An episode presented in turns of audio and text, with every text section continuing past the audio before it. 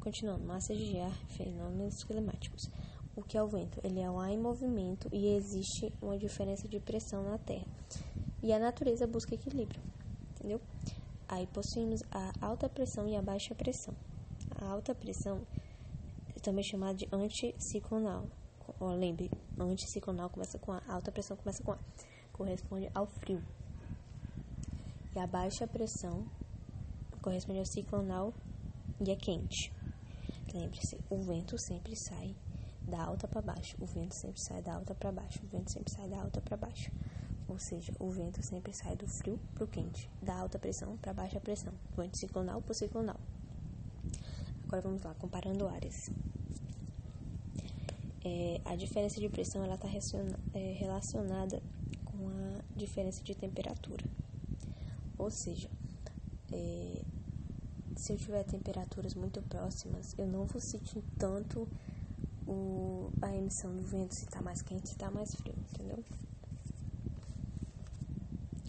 Aí temos a, as brisas, brisas a começar pela marítima, também chamada como diurna. Ela é no continente, ela fica fica quente, pois eh, no caso diurna, amanhã, lembre-se, sol, tá rolando sol, aí ele reflete na Terra, na, no continente. E como o continente ele tem uma alta amplitude, ele fica quente mais rápido. E no caso do mar, ele não vai ficar quente, ele vai ficar frio, porque ele tem a baixa, é, baixa amplitude. Aí, lembrando, os ventos eles vão da alta para baixo, do frio para o quente. Aí nesse caso o vento vai em direção do frio para o quente, do mar para a terra. No caso da brisa continental ou noturna, essa ocorre à noite. Nesse caso, o continente ele já esfriou. E o mar agora ele ficou quente, pois depois de levar muito sol, ele decidiu ficar quente à noite. Aí, como sabemos, o, o vento ocorre da alta para baixo, nesse caso do continente para o mar. Agora explicando um pouco o clima tropical de monções.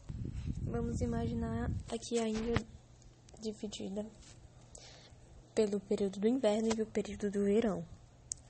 E a Índia, ela fica localizada é, ao redor do Oceano Índico. Ela leva grande parte do Oceano Índico. O inverno dela é seco. Então, como é que funciona? O inverno, ele é frio.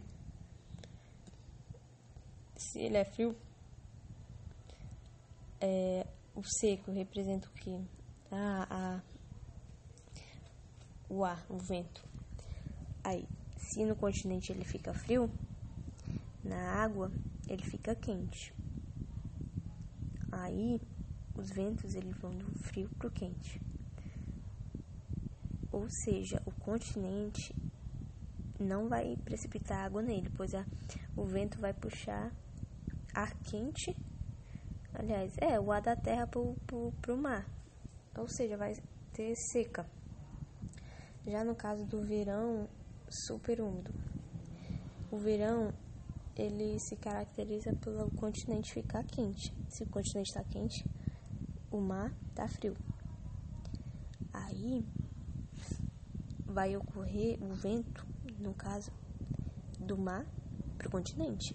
E se ocorre do mar para o continente, vai ocorrer precipitação, chuva, umidade.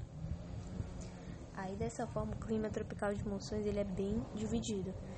No caso do inverno seco, ele passa seis meses na seca e no verão super úmido, seis meses na chuva.